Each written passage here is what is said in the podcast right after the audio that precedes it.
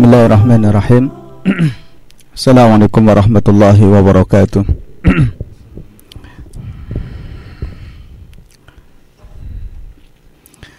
Alhamdulillahilladzi Anzala alina al-Quran Fi syahri Ramadan.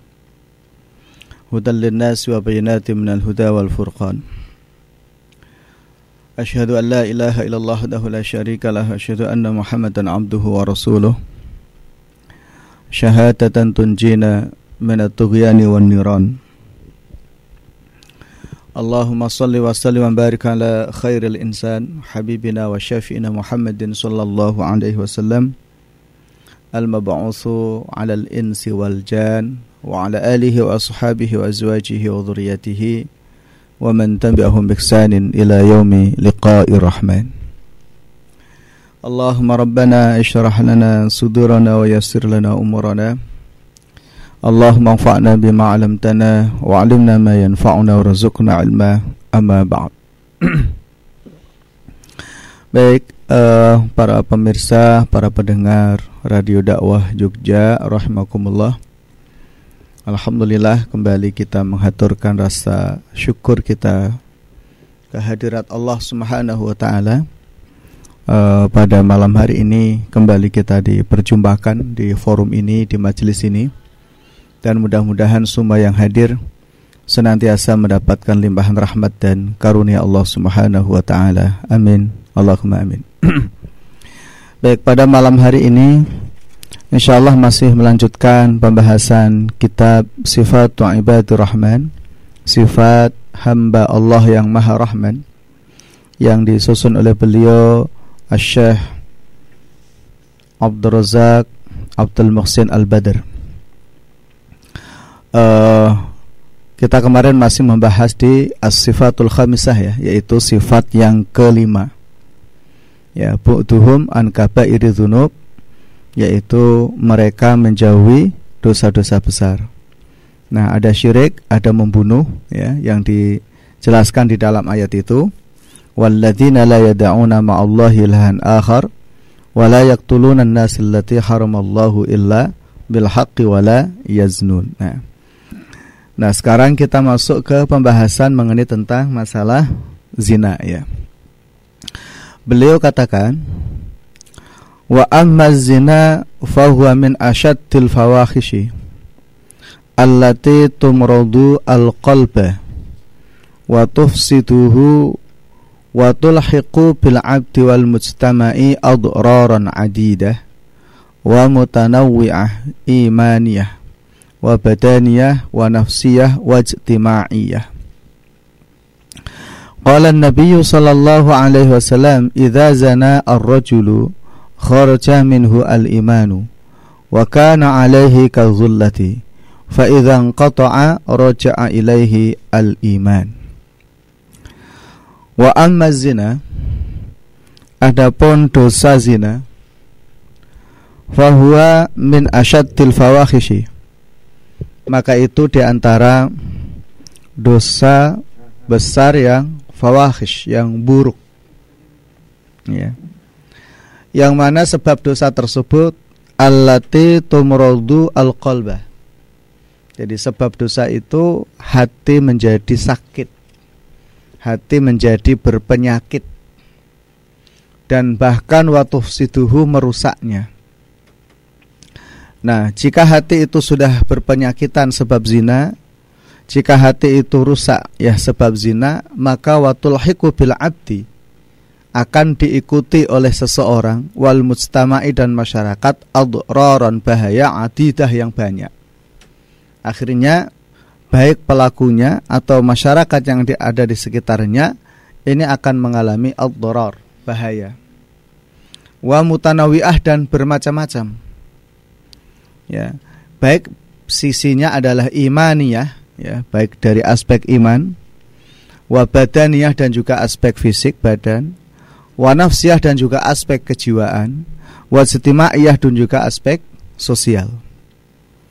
Nah, sehingga Rasulullah Shallallahu alaihi wasallam bersabda, "Idza zana ar-rajulu" ketika seseorang itu berzina, maka khoroja keluar minhu darinya al imanu iman wakana dan adalah alaihi atasnya kezulati seperti apa namanya awan hitam pekat. Ya. Faizang kotoa ketika seseorang itu berhenti dari zina maka roja'a kembali ilahi kepadanya al imanu iman baik kita di paragraf ini dulu di sini beliau Asyah Abdul Razak mengatakan bahwa zina adalah min asyadil fawahish ya. Beliau mengatakan bahwa zina ini termasuk masuk dalam kategori dosa besar yang buruk ya. Jadi zina ini masuk dalam kategori dosa besar yang yang buruk. Ya, dia min asyadil fawahishi allati tumradul qalba. Ya. Nah, kenapa demikian? Karena sebab zina itu ada dampak buruk yang akan terjadi.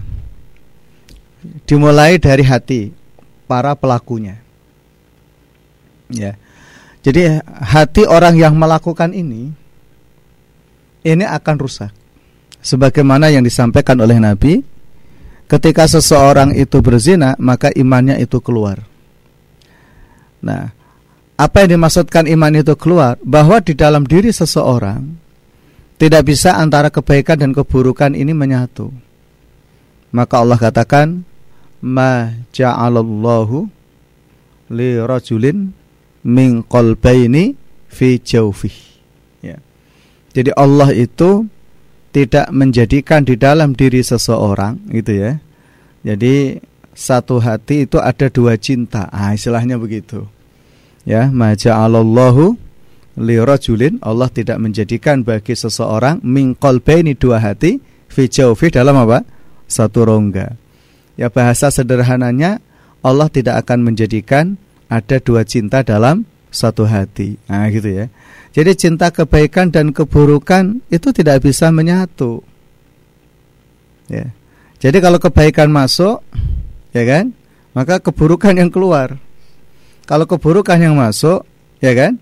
Maka kebaikan yang keluar gitu. Nah, dosa zina itu besar. Ya, dosa zina itu besar. Sehingga mampu menghancurkan ya apa yang ada di dalam diri seseorang. Nah, kalau kemudian pelakunya ini sudah sakit ya, hatinya artinya sudah berpenyakitan. Ya, maka watulhiku bil abdi wal mustama adrarun adidah wa mutanawi'ah akan diikuti penyakit-penyakit yang terus berkesinambungan yang bermacam-macam di tengah-tengah masyarakat. Ya. Apa itu? Apa saja? Salah satu di antara adalah aspek iman itu tadi. Karena zina ini merusak iman. Jadi kalau orang itu sudah imannya dirusak sebab zina, maka yang muncul itu adalah apa? Bahaya-bahaya yang lain. Ya, penyakit-penyakit yang lain gitu. Apa itu salah satu contohnya? Mohon maaf. Ketika banyak dibicarakan tentang virus HIV atau AIDS itu ya. Konon sampai hari ini belum ditemukan apa?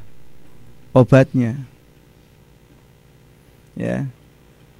Pencegahannya bagaimana? Ya, tapi masyarakat ya begitu gitu terus terjadi. Bahkan mohon maaf kalau e, di kota-kota besar ya itu pertumbuhan orang yang terkena virus HIV itu juga cukup besar. Kalau dihitung per tahun misalnya di data statistik gitu ya. Dan itu nanti akan diikuti oleh dosa-dosa lain. Apa itu contohnya mohon maaf. Kalau orang berzina ya dengan lawan jenis itu tidak puas, maka mereka akan berzina dengan apa? Satu jenis ya perempuan dengan perempuan, laki-laki dengan laki-laki. Ya, bahkan kemudian bisa jadi mohon maaf ketika dengan manusia itu tidak puas gitu. Mereka akan beralih dengan selain manusia. Nauzubillah dzalik gitu. Dan itu sudah keluar dari fitrah manusia sebagai manusia. Nah, juga sudah posisi seperti itu, ini iman ini akan rusak di dalam diri seseorang yang juga akan diikuti dengan kerusakan yang bersifat apa? badaniyah ya, bersifat badaniyah gitu. Jadi badan seseorang juga akan mengalami itu gitu. karena eh, mohon maaf konon banyak ahli kesehatan yang bercerita ketika orang itu berganti pasangan nah gitu ya. Nah, itu akan mengalami situasi yang sangat berat di dalam fisik seseorang. Ya dan juga wanafsiyah aspek kejiwaan. Ya aspek kejiwaan akhirnya cita-cita dan pikiran seseorang itu hanya ke situ saja. Ya tidak bisa lepas dari itu. Begitu juga aspek sosial ijtimaiyah sosial masyarakat. Apa itu ya bisa jadi keluarga banyak yang rusak. Perceraian di mana-mana nah gitu ya. Keluarga yang sudah dibangun rusak bahkan mungkin ada orang yang nikah kemudian cerai kemudian nikah lagi cerai lagi kan gitu ya. Nikah lagi cerai lagi gitu. Ya bahkan yang menyedihkan ada seorang perempuan yang cerai dari suaminya belum selesai masa idah sudah nikah lagi. Masya Allah. Naudzubillah jadi tentu itu akan rusak agama juga jadi rusak fisik juga rusak keluarga jadi rusak ya. Masyarakat secara keseluruhan pun akan menjadi rusak. Nah itu salah satu di antara apa? Bahayanya zina. Nah jadi kalau kemudian kita lihat bahaya zina ini multi gitu. Bagi pelakunya iya gitu ya. Sosial iya masyarakat iya. Ya.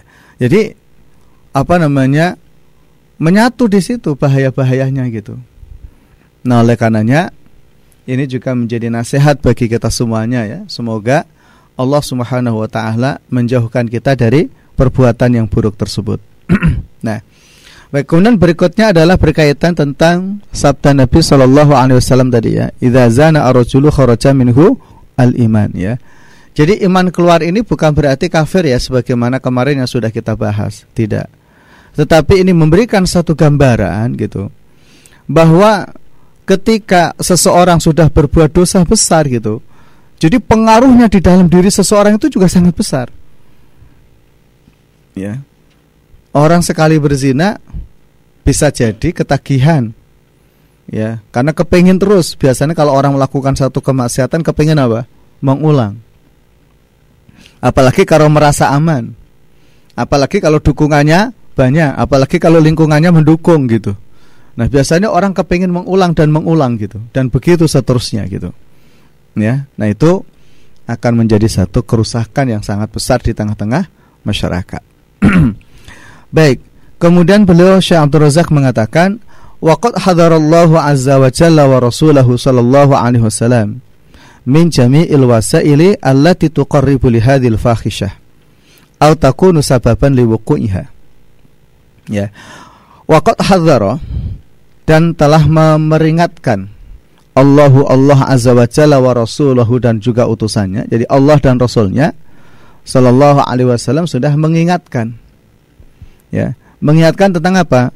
Min jami'il wasail allati tuqarribu li hadhil fahisyah. Mengingatkan agar seseorang itu menjauhi min jami'il wasail dari semua sarana.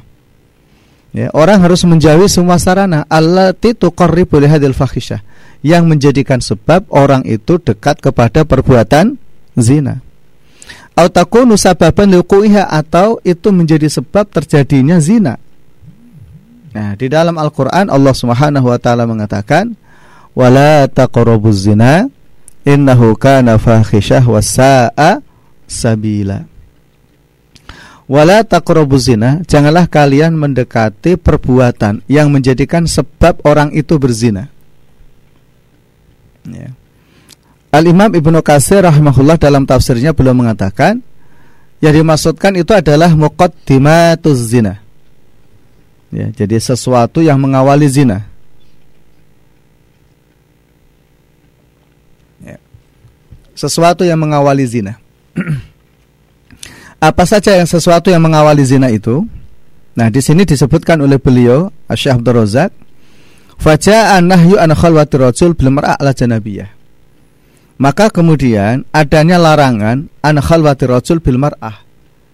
Ya, laki-laki dan perempuan melakukan apa? Khalwat. Ya, khalwat sengaja memang. Jadi sengaja mencari tempat yang sepi. Ya. Atau tempat yang ramai gitu ya. Kan kami tidak tempat sepi, Pak. Tempat kami ramai kok, Pak. Ah, gitu ya di ramai karena banyak orang gitu ya. Ya, tetapi kalau kemudian memang ditujukan untuk ke situ, ya, itu masuk dalam kategori apa? Khulwat jika memang ada tujuan untuk ke hal-hal yang hubungannya dengan apa? Fahisyah. Ya, hubungannya dengan fahisyah gitu. Ya.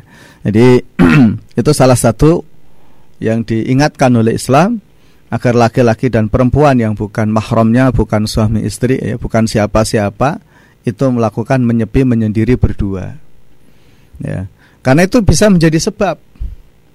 Mungkin sekali tidak, dua kali tidak. Nah, kalau seterusnya ya. Karena Rasulullah pun juga katakan jika ada laki-laki dan perempuan, maka yang ketiga siapa? Syaitan. Ya kan? Kalau ada laki-laki, perempuan, maka yang ketiga adalah syaitan gitu. Karena syaitan alladzi yuwaswisu fi sudurin nas.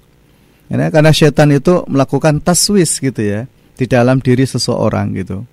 Jadi dia melakukan taswis di dalam diri seseorang yang apa namanya e, itu bisa bisa menghantarkan atau menjadikan sebab orang itu berbuat zina. Ya. Wa an ibda'il mar'ah yang berikutnya adalah yang kedua wa an ibda'il mar'ah syai'an min zinatiha illa lima harimiha. Ya. Begitu juga Islam itu memberikan nasihat atau mengingatkan ibda'il mar'ah syai'an. Seorang perempuan ini tidak memulai min zinatiha dari perhiasannya gitu ya. Il, menghiasi diri illa lima harimi kecuali kepada apa? mahramnya. Maksudnya apa? Seorang istri itu kalau mau berhias ya untuk suaminya, bukan untuk orang lain. Tapi justru kebanyakan tidak kan? Ya, Allah alam ya, mohon maaf ini. Jadi kadang-kala uh, perempuan kalau mau keluar rumah itu apa? Uh, dandan paling suwe dewe ya. Uh, dandan paling suwe gitu. Ya, dia ingin dilihat oleh suami atau dilihat oleh suami orang lain kan gitu. Jadi kan uh, ya kalau untuk lit tajamul ya berpakaian yang rapi ya secukupnya. Itu tidak tidak masuk dalam kategori itu ya. Karena e, banyak para ulama yang mengingatkan ya wabil khusus kepada para perempuan ya terutama yang apa masih lajang ya agar tidak berlebih-lebihan di dalam apa menghias diri ya tidak berlebih-lebihan gitu yang dikhawatirkan adalah itu akan menimbulkan apa fitnah ya itu akan menimbulkan fitnah gitu Nah, termasuk yang masih hubungannya dengan perempuan ini wa an khurujiha min baitiha muta'attirah liyajid darisal rihaha. Jadi perempuan ini ya sengaja keluar dari rumahnya min baitiha ya. Dari rumahnya muta'attirah dengan wewangian yang apa? Kuat lah gitu ya. Muta'attirah itu wanginya iki gemrengseng lah istilahnya gitu ya liyajida ar-rijal rihaha supaya laki-laki itu mencium baunya gitu. Jadi ketika perempuan menggunakan wewangian yang berlebih-lebihan, ada satu hadis Nabi yang mengingatkan dengan tegas masalah ini ya. Jadi ayyuma mar'atin ista'tarat itu ya. Ya siapa pun wanita yang kemudian menggunakan wewangian secara berlebih-lebihan gitu ya. Bukan berarti tidak boleh berlebih-lebihan gitu ya. Sampai kemudian menimbulkan fitnah. Maka Rasulullah ingatkan wanita tersebut itu tidak akan mencium aroma surga. Padahal aroma surga itu bisa dicium 700 ribu perjalanan. Ya, 700 ribu tahun, 700 tahun perjalanan, mohon maaf, 700 tahun perjalanan. Jadi bahwa itu bisa di, di, di bisa dicium sebanyak itu gitu loh. Nah, tetapi ketika wanita itu menggunakan wewangian yang berlebih-lebihan, maka itu justru tidak diperkenankan. Begitu juga ada hadis yang diriwayatkan oleh Imam Abu Dawud ya. Satu malam Rasulullah melaksanakan sholat isya itu menjelang tengah malam. Ya, bersama dengan para sahabatnya. Ada perempuan muda gitu ya, ada perempuan muda ikut sholat isya bersama Nabi. Ya, tetapi aroma wanginya ini masya Allah gitu. Yakinlah kalau antum yang menciumnya itu pasti akan tertarik gitu. Ya kan? Entah tertarik mendekati atau tertarik lari gitu, terserah gitu ini akan tertarik lah gitu. Itu sampai Rasulullah mengingatkan kepada perempuan itu, siapa pun perempuan yang menggunakan wewangian gitu ya. Sampai seperti ini gitu ya. Fala yakrobanna masjidana. Ya, jangan sekali-kali mendekati masjid kami gitu. Jadi e, karena itu dianggap sebagai apa? Muqaddimatuz zina. Jadi berarti nggak boleh dong menghias diri boleh sebagaimana tadi saya sampaikan. Ya secukupnya yang tidak berlebih lebihan. Agar rapi bagus nah, itu tidak ada masalah. Ya tidak ada masalah. Baik kemudian berikutnya adalah wal amru bi ghadil basari lirijali wan nisa. Al-Qur'an pun juga memerintahkan ya laki-laki dan perempuan untuk apa? Ghadul basar ya apa yang dimaksudkan ghadul basar itu e, memalingkan pandangan atau menundukkan pandangan. Ya, makna ghadda itu aslinya adalah memejamkan. Jadi kalau melihat apa yang Allah haramkan itu merem gitu. Ya. Tapi yang jalan bahaya naik merem gitu. Antum naik motor gitu kan. Apalagi kayak antum kalau naik motor kenceng banget itu ya, wes gitu ya. Di depan kemudian ada pandangan yang menyenangkan. Ya, ada pandangan yang menyenangkan gitu. Nah itu kalau antum bukatul basor memejamkan mata, nah bahaya. Ya terus piye Pak? Ayo terserah. Yang penting aja didelok. Ya. Yang penting aja didelok, aja dingeti. Mun ngarepan ya Pak, tetep tetep dingeti, ya oleh dingeti ning aja suwe-suwe gitu. Karena Rasulullah pernah mengingatkan Ali bin Abi Thalib radhiyallahu an, ya Ali, lakal ula wa alaikasani. Wahai Ali, untuk yang pertama oke lah, tapi untuk kedua itu sudah dosa gitu. Ya, atau misalkan kalau antum yang lihat itu pertama tapi lama gitu ya. Ini belum dosa loh, belum dosa loh, belum dosa loh ya gitu ya. Enggak kedip-kedip gitu ya. Itu pertama gitu kan. Kalau ke pertama kan enggak dosa katanya kan. Ya. Yang paling utama adalah ikhwas kalian para pemirsa rahmatullah berhati-hati dalam persoalan itu. Ya. Karena memang pengaruhnya sangat besar. Ya, pengaruhnya sangat besar gitu ya. Masya Allah, Masya Allah. Jadi itu termasuk juga ujian-ujian bagi siapa pun. Laki-laki kepada perempuan, perempuan kepada laki-laki gitu. Itu ujian-ujian yang uh, diberikan oleh Allah agar mereka bisa bersabar, berusaha untuk menahan diri, ya dan juga berusaha untuk tidak mendekati hal-hal yang menjadikan sebab orang itu berbuat zina. Maka Allah katakan tadi wala taqrabuz zina innahu kana fahisyata wa sa'a sabila. Ya. Wa ghairi dan selain itu minat tasyri'at ar-rabbaniyah dari apa yang sudah disyariatkan oleh Allah Allah tahfadhu al-mujtama yang sesungguhnya ketika orang itu menjaga syariat masyarakat pun juga terjaga min kabirah dari dosa-dosa besar tersebut ya. Wa madzaka ila li wa su'i semuanya itu dilarang karena apa? Ada dampak buruknya. Nah sebenarnya dari sini ini kita bisa melihat secara umum ya bahwa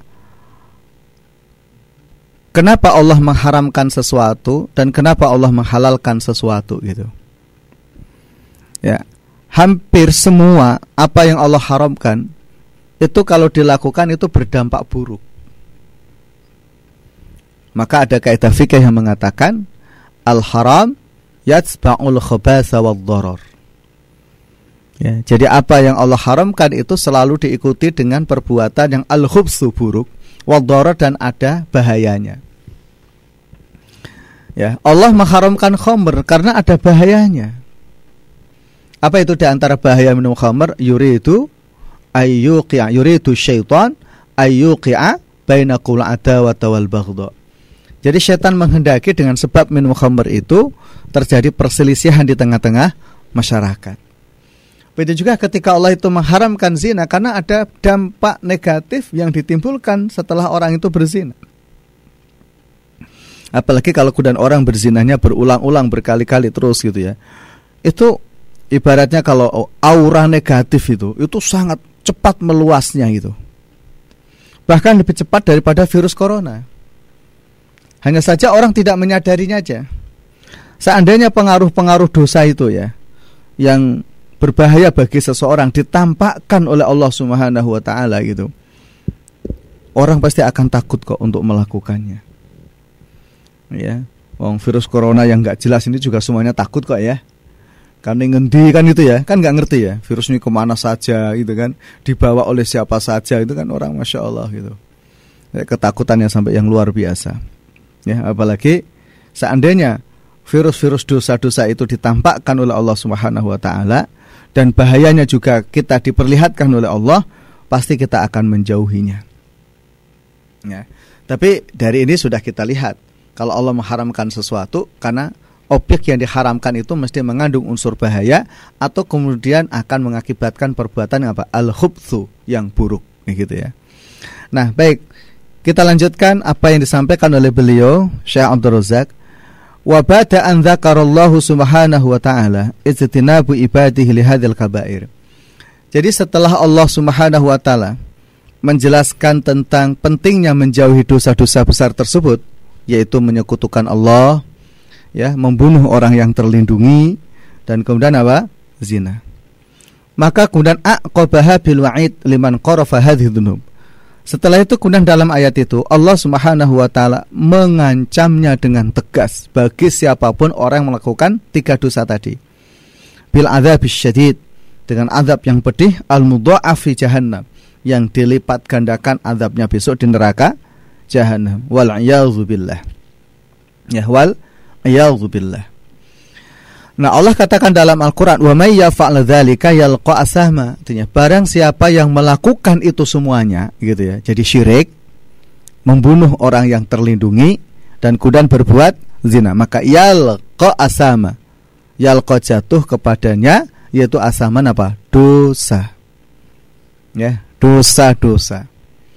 Ya yudha'af yang dilipat gandakan lahu baginya al azabu azab yaumal qiyamati besok pada hari kiamat wa yakhludu dan abadi dia di dalam neraka ya di dalam azab tersebut muhanan dengan penuh apa kehinaan yang dimaksudkan ini uh, jika dia tidak bertobat kepada Allah Subhanahu wa taala. Baik, kita di sini dulu. Uh, di dalam ayat ini Allah mengatakan ya walladzina uh, la yad'una ma'allahi ilahan akhara wa la yaqtuluna nafsal lati lati haramallahu illa bil haqq wa la gitu ya. Jadi ada tiga dosa yang disebutkan di dalam ayat ini yaitu syirik, membunuh dan juga berbuat zina. Ya. Mereka yang berbuat zina. Nah, para pemirsa rahimakumullah, Allah Subhanahu wa taala mengancam bagi siapa pun yang tidak bertobat atau tidak memperbaiki diri dari perbuatan tersebut Wa may yaf'al dzalika yalqa asama. Ya, jadi barang siapa yang melakukan ketika dosa itu maka dia betul-betul dianggap sebagai orang berbuat dosa. Nah, di dalam ayat ini Allah katakan yudha'af lahul azab. Azabnya itu dilipat gandakan oleh Allah yaumul kiamat besok pada hari kiamat dan dia abadi dengan penuh kehinaan di sana di neraka. Nah, apa yang dimaksudkan ayat ini? Ya, ada tiga poin ya. Pertama kalimat yalqa asama. Ya, yalqa asama. Yang dimaksudkan adalah bahwa siapa pun kalau sudah melakukan perbuatan syirik, ya itu dosa. Orang yang kemudian membunuh itu dosa.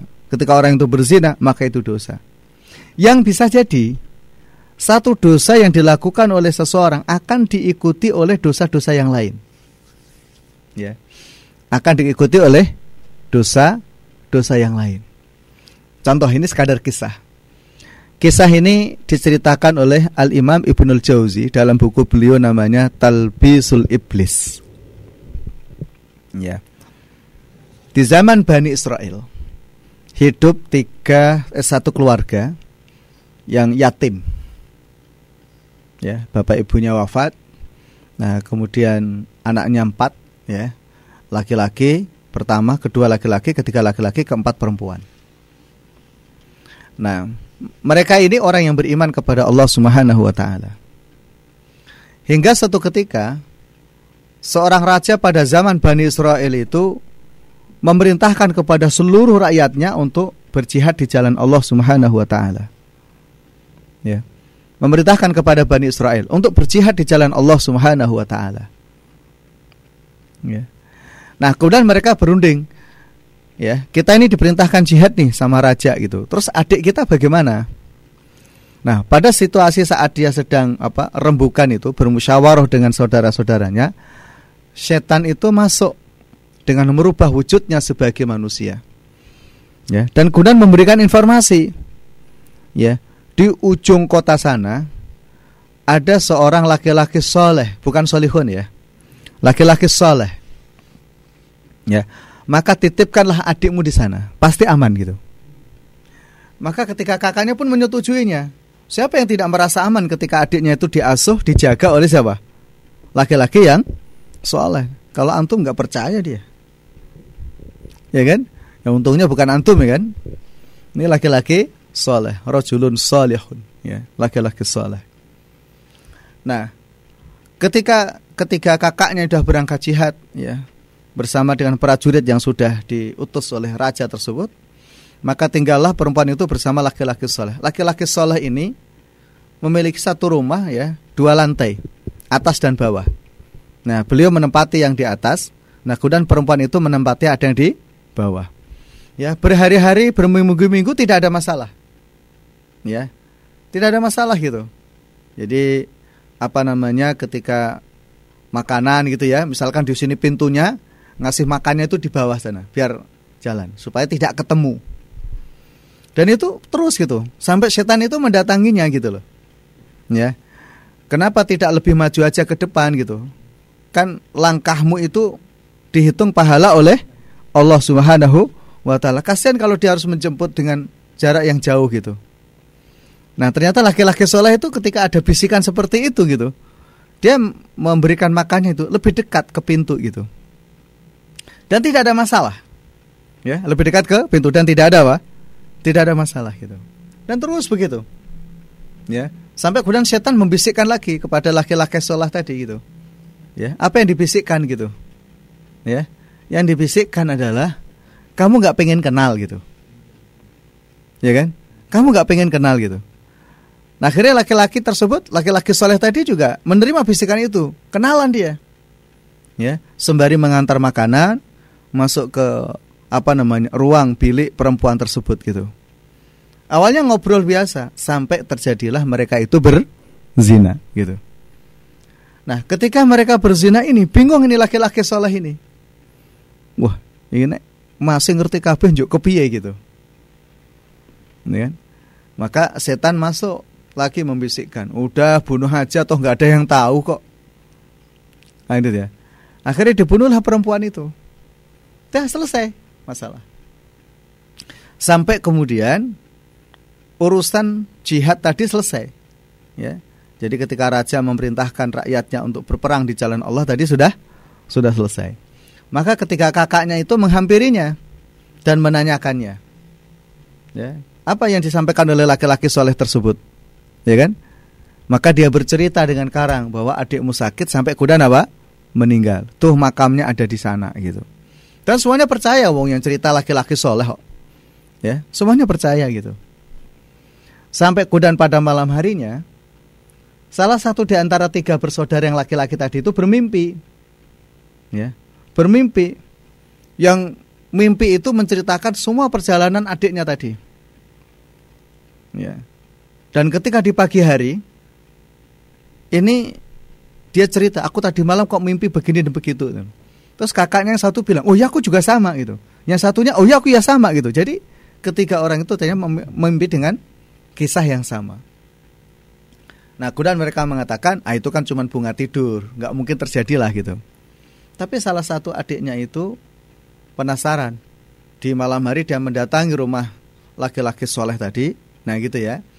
Terus kemudian dia menggali kubur, ya, dan ternyata menemukan apa? Tulang belulang. Nah, setelah itu kemudian eh, laki-laki soleh tadi didatangkan. Apa maksudnya ini gitu loh? Ini kenapa ada juga tulang besar, ada tulang kecil, maksudnya janin. Maka laki-laki tadi cerita apa adanya. Marah ketika saudara tersebut. Akhirnya diarak. Ya ini ya. Jadi ada satu dosa yang diikuti oleh apa? Dosa-dosa yang lain gitu. Ya. Ketika diarak itu terus disalib oleh masyarakat.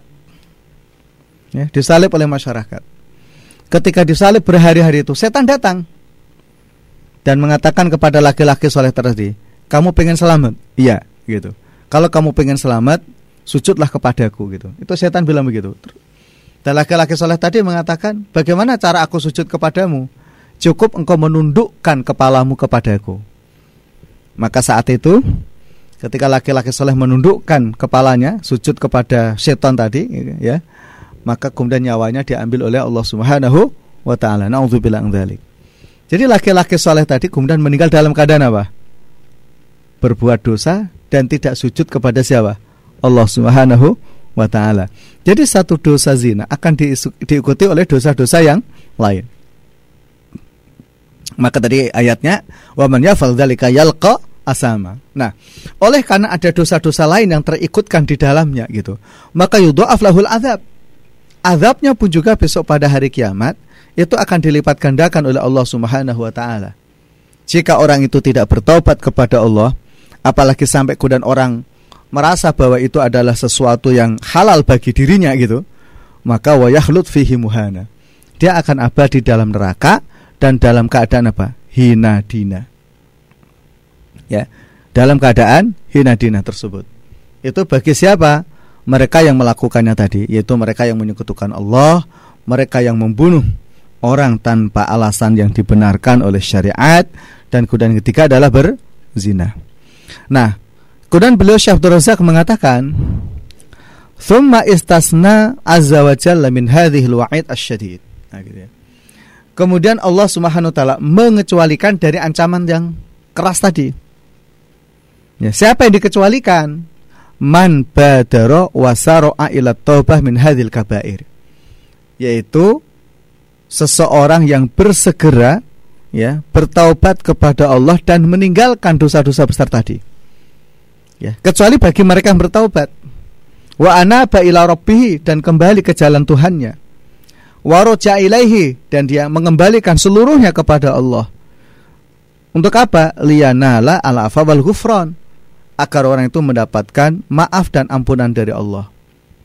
Ma'al istiksari yang disertai dengan apa? Istiksar. Memperbanyak al-amali amal soleh. Wa anwa itu'at dan beragam bentuk ketuatan Allah ribu ila rahman yang bisa mendekatkan diri kepada Allah yang maha rahman. Nah kalau orang itu bisa bertobat litartafi adarujatuh inda rabbih. Maka di situlah derajatnya akan naik di sisi Allah. Watabat dalasayatu hasanat dan yang buruk diganti dengan apa kebaikan nah itu yang disampaikan oleh Allah Subhanahu wa taala illa man taba wa amana wa amila amalan salihah fa ulaika yubadilullahu sayiatihim hasanat wa kana Allahu ghafurur rahim. Ya. Illa man taba wa amana wa amala salihan kecuali orang yang bertaubat dan beriman dan beramal soleh. Ya. Kalau mereka itu bertaubat kepada Allah Subhanahu wa taala, maka dosa-dosa tadi dimaafkan oleh Allah. Nah, di sini dikatakan ayatnya faulaika yubadilullahu sayiatim hasanat orang yang bertaubat dan kemudian setelah taubat dia melakukan amal soleh, maka Allah akan mengganti keburukan mereka dengan kebajikan. Wa kana Allah ghafurur dan Allah Subhanahu wa taala adalah Maha Ghafur, Maha Pengampun dan Maha Rahim. Baik. Di paragraf penutup di sini, beliau Syekh Abdul Razak Al-Badr menyampaikan beberapa poin tadi ya. Ada tiga hal yang perlu kita garis bawahi ya. Yang pertama adalah bahwa Allah menyiksa mereka yang menyekutukannya. Allah akan menyiksa mereka yang membunuh tanpa sebab. Allah akan menyiksa mereka berzina. Ini sifatnya tidak mutlak. Ada pengecualian dari semuanya itu. Ya, siapa yang dikecualikan? Nah, ini poin kedua, yaitu man badar wasara ila kabair. Orang yang bersegera. Orang yang bersegera untuk bertaubat kepada Allah Subhanahu wa taala dari dosa-dosa tersebut. Nah, para pemirsa rahimakumullah, kalau kemudian kita melihat ini sungguh begitu berat menjadi ibadur rahman itu. Ya. Seakan-akan tidak boleh berbuat salah. Nah, sementara ada juga ayat Al-Qur'an yang menjelaskan bahwa orang baik itu bukan berarti orang yang tidak pernah berbuat dosa. Justru orang baik itu orang yang kadangkala dia berbuat dosa namun segera bertobat kepada Allah. Nah, oleh karena itu di sini ditetapkan itu ilaman taba wa amana wa amila amalan solihah. Ya, kecuali orang yang bertobat, beriman dan kemudian melakukan amal soleh gitu. Bagi mereka yang bertobat yang akan mendapatkan kebaikan dari sisi Allah. Nah, misalnya begini, ayat tadi yang uh, saya sampaikan di surat Ali Imran ya, ayat yang masyhur ya tentang wasari'u ila maghfiratim rabbikum itu sampai kepada ayat walladzina idza fa'alu fakhishatan aw dzalamu anfusahum dzakarullaha fastaghfiru lidzunubihim wa may yaghfiru dzunuba illallah wa lam yusirru ala ma fa'alu wa hum ya'lamun. Jadi kalau kemudian kita melihat ayat itu ya bahwa di antara sifat orang yang bertakwa kepada Allah adalah di antaranya alladzina idza fa'alu fahisyah. Nah gitu. Yaitu seseorang ketika dia melakukan perbuatan fahisyah. Ya, perbuatan yang buruk. Termasuk di dalamnya adalah perbuatan zina tadi. Al-dhulamu anfusahum atau mereka itu menzalimi diri mereka sendiri. Maka fastaghfaru lidzunubihim. Kemudian mereka beristighfar kepada Allah karena apa? Dosa-dosa mereka. Apa makna ayat ini? Dikuatkan dengan hadis Nabi Shallallahu Alaihi Wasallam yang diriwayatkan oleh Imam Tirmidzi, "Kullu bani Adam khata'un wa khairul khata'ina atawabun." Ya. Jadi bahwa setiap manusia itu punya potensi berbuat dosa. Dan sebaik-baiknya orang berbuat dosa adalah mereka yang siapa bertaubat kepada Allah Subhanahu wa taala. Jadi kalau kemudian kita melihat ayat ini, ya, bahwa orang yang baik adalah orang yang kadang kala dia berbuat dosa bukan karena kesengajaan atau misalkan dia sengaja melakukannya, dia segera kembali ke Allah. Dia bersegera taubat di sisi Allah Subhanahu wa taala dan tidak mengulangi apa? keburukan yang sudah pernah ia lakukan. Itu. Jadi orang baik adalah orang yang kadang-kala dia berbuat dosa dan kemudian setelah itu dia bertobat dan begitu seterusnya. Ya, kenapa? Karena manusia itu hakikatnya adalah bainal khairi wasyar. Manusia itu antara keburukan dan kebaikan. Manusia itu kadang-kala baik, kadang-kala buruk, kadang-kala jahat, ya, kadang-kala suka bersedekah, kadang-kala yo bakhil kan gitu ya. Jadi memang manusia itu bainal khairi wasyar antara kebaikan dan keburukan manusia itu. Ya. Nah, oleh karena itu kalau kemudian kita sudah memahami ini, para pemirsa, para pendengar rahimakumullah, kalau kita melihat orang buruk, jangan langsung dicap keburukan seakan-akan tidak akan pernah berubah. Ya kan? Bisa jadi suatu ketika dia akan berubah kok. Ya. Kadang-kala kan kita kalau melihat orang yang dianggap buruk itu kan berlebih-lebihan. Ya, seakan-akan kita sendiri juga tidak pernah berbuat apa? Dosa.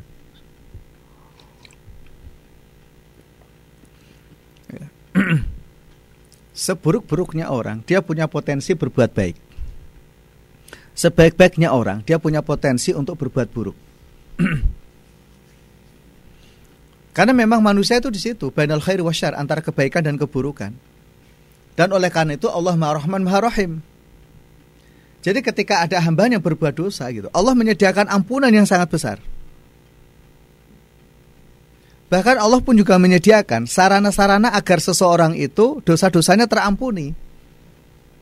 Nah, contohnya ya ketika puasa di bulan Ramadan ini.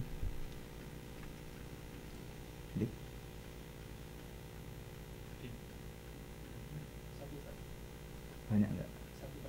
Banyak enggak? Oh, iya.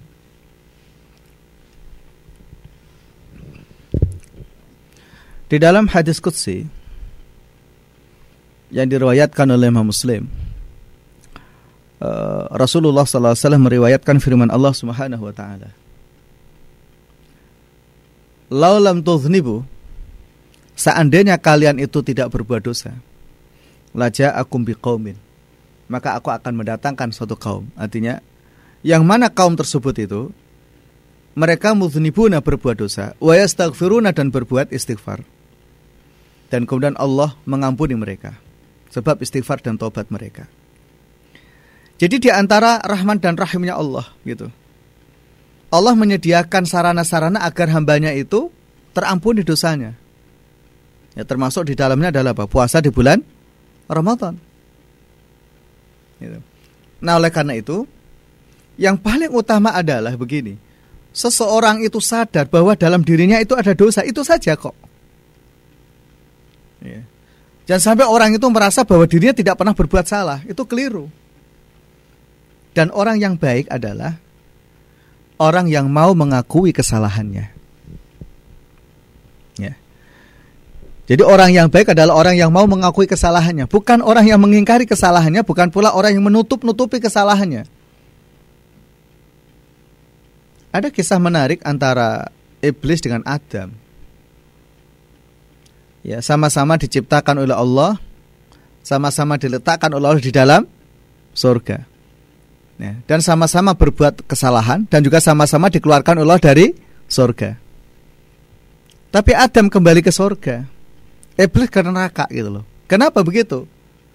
Ketika Allah katakan, "Hei Adam, kamu salah." gitu. Adam terus mengakui kesalahannya. Ya, dengan membaca, "Rabbana anfusana wa illam taghfir lana wa tarhamna lanakunanna minal khasirin." gitu. Jadi mengakui kesalahannya, mengakui kekeliruannya. Itu Adam. Sedangkan iblis tidak. Hei iblis kamu salah gitu. Marah. Kok aku yang salah Gusti gitu ya. Seakan-akan begitu. Yang salah itu Adam bukan saya. Saya begini tuh gara-gara Adam gitu. Maka sampai kemudian Allah murka melaknat iblis.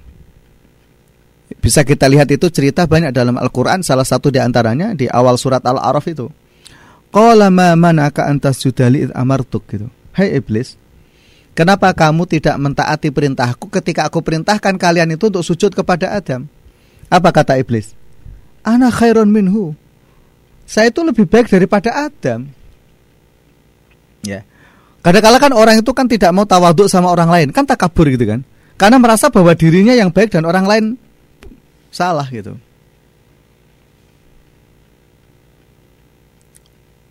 Nah, Iblis kemudian mengatakan itu di hadapan Allah, "Ana khairun minhu." Aku itu lebih baik daripada Adam ya Allah gitu. Khalaqtani minnar wa khalaqtahu min tin. Engkau ciptakan aku dari api dan engkau ciptakan dia dari apa? Tanah. Jadi iblis ini membangun persepsinya sendiri bahwa api itu lebih baik daripada apa? Tanah.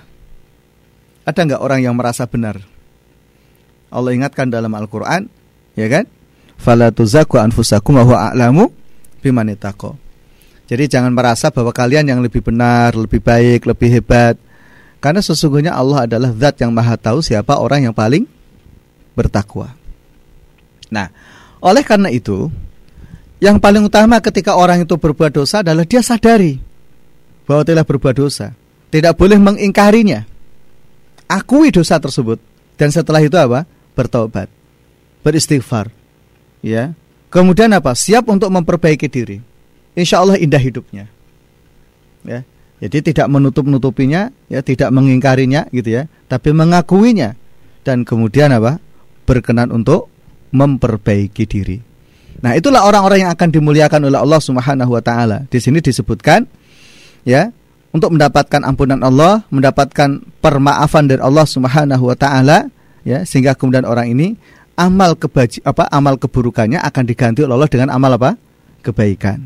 Sehingga Allah katakan dalam Al-Qur'an, illa man kecuali seseorang bertobat wa amana dan dia beriman, wa amila dan dia beramal, amalan solihat dengan amal yang soleh, faulaika yubadilullahu sayiatim hasanat. Maka orang-orang itulah yang akan Allah Subhanahu wa taala ganti kebaikan keburukan-keburukan itu dengan kebaikan. Wa kana Allahu rahima dan Allah itu Maha Ghafur dan Maha Rahim. Demikian dulu para pemirsa, para pendengar Radio Dakwah Jogja rahimakumullah. Uh, insya Allah besok malam masih berada di bab ini yaitu khusus mengenai tentang taubat ya. Khusus mengenai tentang taubat yang dikutip di dalam buku ini yaitu ayat ilaman taba wa amana wa amila amalan soleha. Apa itu taubat? Syarat-syarat taubat dan bagaimana supaya taubat itu diterima di sisi Allah Subhanahu wa taala. Demikian dulu Allah alam bisawab. Pertanyaan masuk Ustaz. Ya. Tapi tidak terkait dengan materi malam ini dari Ilyas, pekerjaan freelance, domisili Yogyakarta. Misal di suatu tempat di desa dilaksanakan sholat berjamaah, berjamaah isya karena memang rumahnya sangat dekat sekali dengan musola sehingga diadakan sholat berjamaah. Akan tetapi softnya tidak rapat sebagaimana mestinya agar merapatkan saf. Kodarullah saya misalnya sholat di musola tersebut dan kemudian ingin merapatkan soft tetapi jamaah lain malah menjauhkan. Kemudian saya lanjutkan sholat isya saya. Apakah sholat isya saya sah? Jika kemudian saya sholat isya kembali sendirian bagaimana Ustadz? Baik, matur nuwun Pertama, bahwa meluruskan soft dan merapatkan soft itu tidak masuk sah atau tidak sahnya sholat. Ya. Ia tidak masuk rukun, ia juga tidak masuk syarat. Masuknya di mana? Adab. Ya, masuknya di adab. Apa hukumnya merapatkan hurufkan soft? Para ulama ahli zahir mereka mengatakan wajib. Ya. Tapi kalaupun toh kewajiban itu dilanggar, itu tidak mempengaruhi tadi sah atau tidak sahnya sholat. Hanya saja sholatnya itu cacat atau tidak sempurna. Maka ketika Rasulullah katakan sawu sufufakum gitu ya, fa inna taswiyata sufuf min tamamis sholat. Jadi meluruskan barisan, merapatkan barisan adalah bagian dari kesempurnaan sholat. Artinya apa? Untuk mencapai kesempurnaan sholat itu yang harus dilakukan. Maka para fukoha, para ulama fikih itu tidak memasukkannya dalam bab syarat rukun sholat, tidak. Tapi itu dimasukkan dalam bab adab-adab sholat. Ya. Nah, sekalipun demikian, orang tidak boleh meremehkannya, karena itu sunnah. Insya Allah kalau orang menjalankannya, dia berpahala di sisi Allah. Satu hal mengenai tentang merapatkan soft ya, yang kadang-kala kalau apa namanya sholat berjamaah itu ngeri kalau memang sholatnya itu tidak rapi gitu. Karena Rasulullah mengatakan begini, fala takhtalifu fatakhtalifa qulubukum gitu. Jangan kalian berselisih dalam barisan sholat kalian. Kalau kalian berselisih, hati kalian pun juga apa? Berselisih. Nauzubillah gitu. Jadi kalau orang itu sholatnya saja itu tidak lurus, tidak rapi gitu, iya kan? Itu menunjukkan bahwa hati mereka juga berselisih. bilang dalik. Ya itu maka sekalipun sunnah sepatutnya orang tidak meremehkannya. Nah penting gitu ya. Tadi tadi titik poinnya adalah bahwa apa? Merapatkan sholat, meluruskan so, so, barisan sholat itu tidak termasuk apa? Syarat dan rukun sholat ya. Kedua, ini hubungannya dengan pemahaman. E, sepatutnya seseorang memberikan penjelasan terlebih dahulu dan membiasakannya. Ya. Karena kalau langsung disuruh sementara orang itu belum paham gitu ya, maka biasanya akan terjadi apa? Penolakan. Iya kan?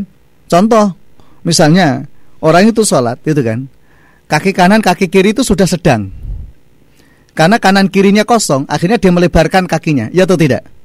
Nah ternyata yang dilebarkan dia semakin merapatkannya yang sampingnya itu, menjauhkan gitu ya, sampai akhirnya terus mekangkang gitu. Pernah lihat itu? Terus mekangkang gitu kan? Betul memang satul kholal, ya kan? Menutup celah itu adalah sebuah keharusan dalam konteks adab sholat berjamaah. Ya. Tetapi ya tidak segitu-gitunya. Karena babnya ini pemahaman. Maka sepatutnya beliaunya ini gitu ya. Cobalah diskusi dengan para tokoh di situ ya kan, para masyarakat, ajak mereka ngaji kan gitu ya.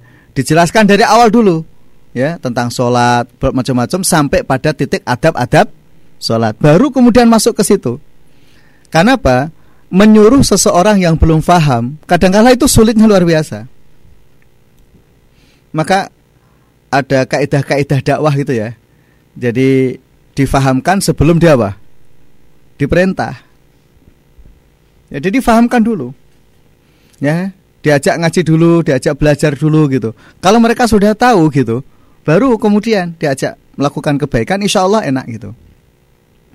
Nah oleh karena itu, di ayat Al-Quran yang Allah katakan wal takum minkum ummatun yad'una ilal khair wa ya'muruna bil ma'ruf wa yanhauna munkar itu itu kan ada kalimat apa? Uh, apa namanya? Wal takum minkum ummatun ilal khair, ya. Jadi ada dua umat istilahnya ya. Ada namanya apa? Umatul istijabah, ada namanya umatut dakwah. Siapa umatul dakwah itu? Umat yang harus didakwahi itu. Yaitu non muslim. Nah, tapi bagi mereka yang sudah Islam itu masuk umatul istijabah. Mereka memang harus menjawab panggilan tersebut. Tapi kan sebelum mereka itu mau menjawab panggilan, tentu diawali dengan apa? Kefahaman. Ya. Diawali dengan fahaman. Kenapa? Kalau kemudian dipaksakan itu akan menimbulkan fitnah. Ya, itu akan menimbulkan apa? Fitnah. Karena ketidakfahaman. Karena kadang-kala masyarakat beribadah itu bukan karena ilmu, tapi karena ya kebiasaan saja. Bahkan kadang-kala membawa perasaan juga. Nah, contoh ini misalkan mohon maaf ya, ini ini kisah yang pernah terjadi juga. Masjid Al-Fatih itu pernah rame. Ya kan? Disebabkan apa? Ketika sholat maghrib hujan deras, ya kan? Terus imamnya langsung jamak. Itu madhab syafi'i, oke. Okay. Ya kan? Madhab Ahmad, oke. Okay. Ya, kalau madhab Maliki 50-50 lah, ada yang membolehkan, ada yang tidak. Ya kan? Itu pun juga banyak komentar, mosok gara-gara hujan kok dijamak ya kan? Akhirnya muncul fitnah desas-desus. Kui aliran opo kui hukumnya sopo ya. Padahal kalau kita mau belajar kita menemukan dalilnya. Ya bahkan itu termasuk pendapat dalam hadap syafi'i. Nggak usah kitab-kitab yang tinggi. Matan takrib. Ya nggak usah tinggi. Matan takrib. Ringkasan fikih madhab syafi'i. Itu ada penjelasannya bolehnya jamak ketika apa? Fi lailati matiratin, di malam ketika hujan. Itu ada penjelasannya. Nah, tapi itu sempat itu jadi desas-desus. Ya, akhirnya sing sopo-sopo itu piye dilakoni ora, dilakoni ora gitu. Monggo lah terserah gitu. Kan gitu ya. Jadi bahkan ada itu tadi. Oh kan ono payung, ada ini, ada ini gitu loh. Jadi padahal itu apa? Boleh. Nah, maksud saya begini. Ini karena memang belum terjadi kefahaman. Lawang sudah ada kajian ya di Al-Fatihah tentang jamak itu ya. Itu ada itu. Yang protes juga ikut itu. Ikut ngaji tentang syarat-syarat bolehnya menjamak salah satu di antaranya apa? Hujan. Tetap protes. Gitu. Nabi diprotes, ulama diprotes. Tapi begitu, itu kudu sabar semua.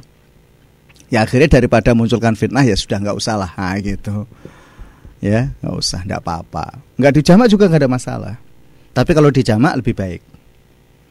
Ya kan pada saat itu tuh alasannya kan wah itu kan ada payung. Rasulullah itu rumahnya bergandengan dengan Masjid Nabawi. Ya tetap jamak juga. Ya nggak perlu dipanjang lebar soal itu ya. Tapi ini memberikan penjelasan bahwa memberikan kefahaman itu lebih diutamakan sebelum apa? Mengajak. Karena kalau tidak paham justru akan menimbulkan apa? Fitnah. Saya juga pernah mengalami ini. Mohon maaf di bulan Ramadan ya itu di tahun 2001 mohon maaf. Saya dan kawan-kawan itu ditugaskan untuk apa ya uh, silaturahim lah dari masjid ke masjid itu. Nah kebetulan kawan saya diminta untuk jadi imam. Nah kebetulan memang masyarakat ini nggak cocok. Ya akhirnya ketika dia bilang sawu sufu fakum orang harus geser. Ya yang perenco-perenco gitu barisannya nah, akhirnya dia bingung ya terus kita rembukan musyawarah terus diputuskan saya untuk diminta jadi imam. Ketika saya jadi imam ya saya biarkan dulu. Wes ben sak karepe sementing aku imam. Allahu akbar gitu. Nah terus barisan berikutnya berikutnya nah setelah sholat tarawih sama sih ingat itu setelah sholat tarawih kemudian mereka pada mendekati saya Pak sebenarnya hukum itu bagaimana? Ayo monggo kita ngumpul kita ngaji gitu. Itu malah sampai beberapa kali pertemuan kita ngaji tentang adab-adab tata cara sholat ber jamaah. Nah, di situ baru ketemu ketika faham, ya datang imam berikutnya sawu ya udah merapat gitu. Itu itu pengalaman. Nah, kemudian yang ketiga tadi ya, pertanyaan tadi, mana yang lebih utama, sholat sendiri atau sholat jamaah? Ya sholat jamaah. Tapi kan kondisinya begitu. Iya. Loh, kenapa kalau lebih utama sholat berjamaah? Ya, ya jelas lebih utama sholat berjamaah. Uang pahalanya banyak. Kalau sholat sendiri, pahalanya cuma berapa? Satu. Walaupun seperti itu, Ya, walau seperti itu, salatlah berjamaah dengan mereka. Syiar. Kan begitu ya. Orang juk terus kemudian make gawe jamaah dewe ya. Jangan. Ya kadang-kala di masyarakat muncul juga orang cocok nggak masjid dewe gitu, gitu ya. di organisasi juga itu nggak cocok gawe organisasi dewe yang itu ada juga janganlah ya jangan menjadi jangan bersikap seperti itu justru berusaha untuk menyatukan umat menyatukan masyarakat ya uh, supaya kemudian tidak berpecah belah justru uh, nimbrung bersama mereka bersosialisasi dengan mereka. Ya kalau belum mau ya nggak apa-apa pelan sabar aja. Ya sabar dalam waktu yang sangat panjang. Ada sebuah kisah menarik. Seorang ustadz pulang dari Madinah. Uh, pulang dari Madinah beliau diambil menantu seorang kiai. Ya. Nah selama itu kan dia sudah banyak belajar lah intinya begitu. Dan kebiasaannya kan berbeda. Beliau apa namanya setiap kali diminta untuk jadi imam sekalipun belum mantunya kiai itu nggak pernah mau. Ya kan? Karena masih menghormati banyak tokoh yang ada di situ. Sampai kurang lebih 20 tahun berinteraksi dan masyarakat itu sudah percaya betul sama beliaunya gitu. Dan kemudian diadakan ngaji pelan-pelan itu. Ya alhamdulillah dikit demi sedikit itu kemudian ada penataan baik dalam aspek sholat berjamaah ataupun juga yang lainnya jadi prinsipnya kalau dalam perspektif itu butuh kesabaran yang panjang maka ten Allah alam bisawab ada pertanyaan lain yang masuk Ustadz yeah. dari Atifa Concat Sleman pelajar terhadap takdir yang ada pada kita, kita harus menerima. Istilah yang tepat itu ridho atau ikhlas. Lalu apa beda ridho dan ikhlas? Sukron. Wah, nah ini apa yang jawab ini? Begini, ada tiga hal ya. Takdir itu ada dua kan? Ada takdir mu'alak, ada takdir apa? Mubrom. Nah, takdir mubrom itu takdir yang tidak bisa dirubah lah. Ya, bapak ibumu paijo karo painah ya kuwi ra iso dirubah. Ora ridho kok terus mlebu meneh. Mbok aku dilebokke meneh. Enggak, ya sebegitu itu.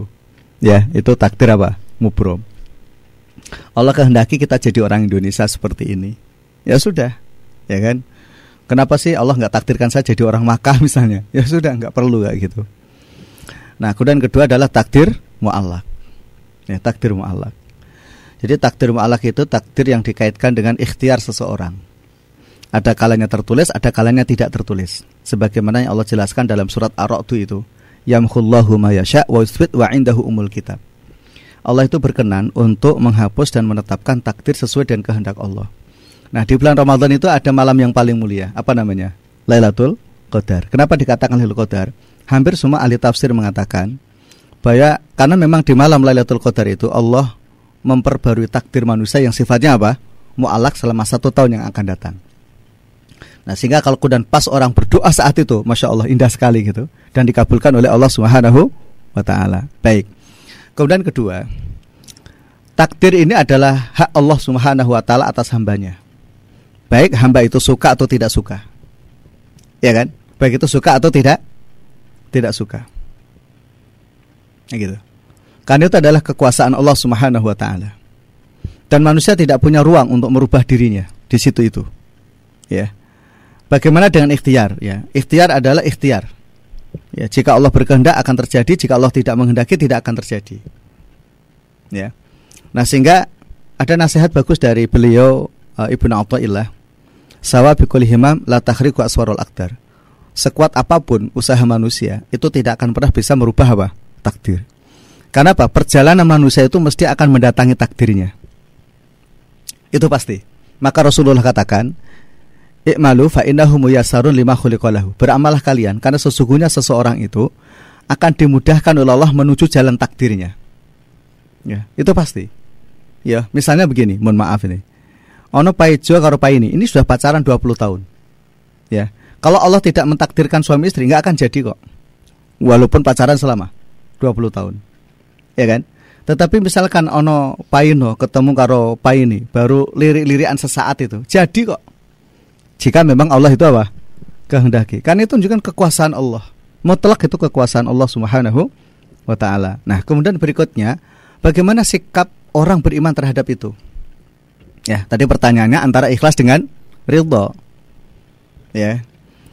Ini sesuatu yang berbeda tetapi memiliki kemiripan sikap ya karena sebetulnya kedudukan ridho itu lebih tinggi daripada ikhlas ya orang itu bisa ridho kalau dasarnya adalah ikhlas.